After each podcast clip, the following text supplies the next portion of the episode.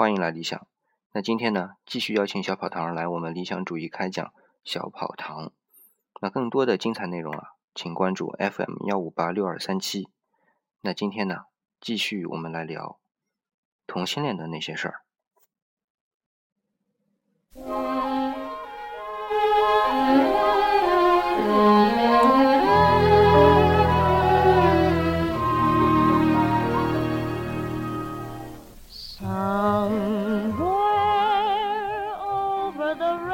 每天几分钟，做你的思想陪读。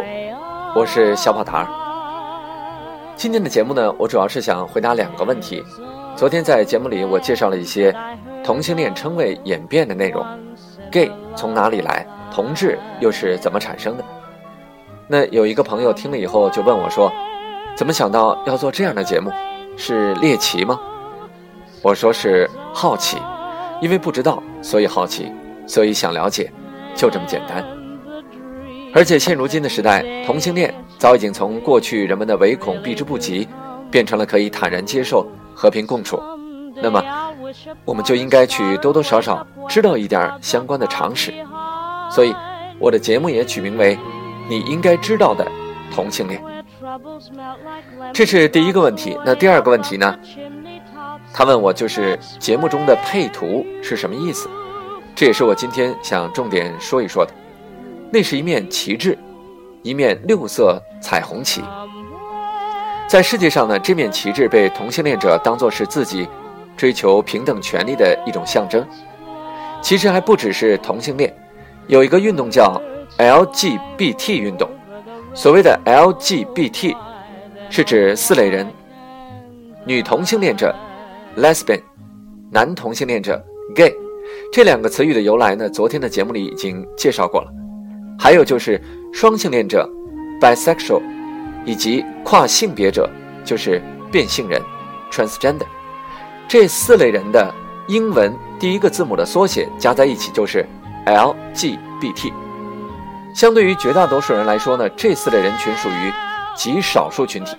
那很多时候呢，他们会被忽视、被歧视，所以呢，就有了这种 LGBT 运动，也就有了六色彩虹旗。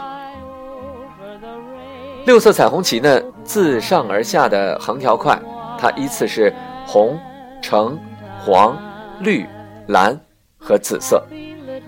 而最早的一面代表着 LGBT 运动的彩虹旗呢，并不是这些颜色以及排列的顺序。一九七八年六月二十五号，在被誉为美国同志之都旧金山举行的年度同性恋者自由日游行上。有位艺术家叫吉尔伯特·贝克尔，就挥舞着他刚刚设计出来的一面旗帜走上街头，这就是最早的那面彩虹旗。这个贝克尔呢，他本身就是一位男同性恋者。他称自己的设计灵感是来自于1939年上映的电影《绿野仙踪》中的主题曲《Over the Rainbow》彩虹之上。那这首歌的原唱者呢，女歌手朱迪·加兰。被公认为史上第一位同志偶像。您现在听到的这个背景音乐，就是这首《Over the Rainbow》彩虹之上。这个声音呢，就是女歌手朱迪·加兰。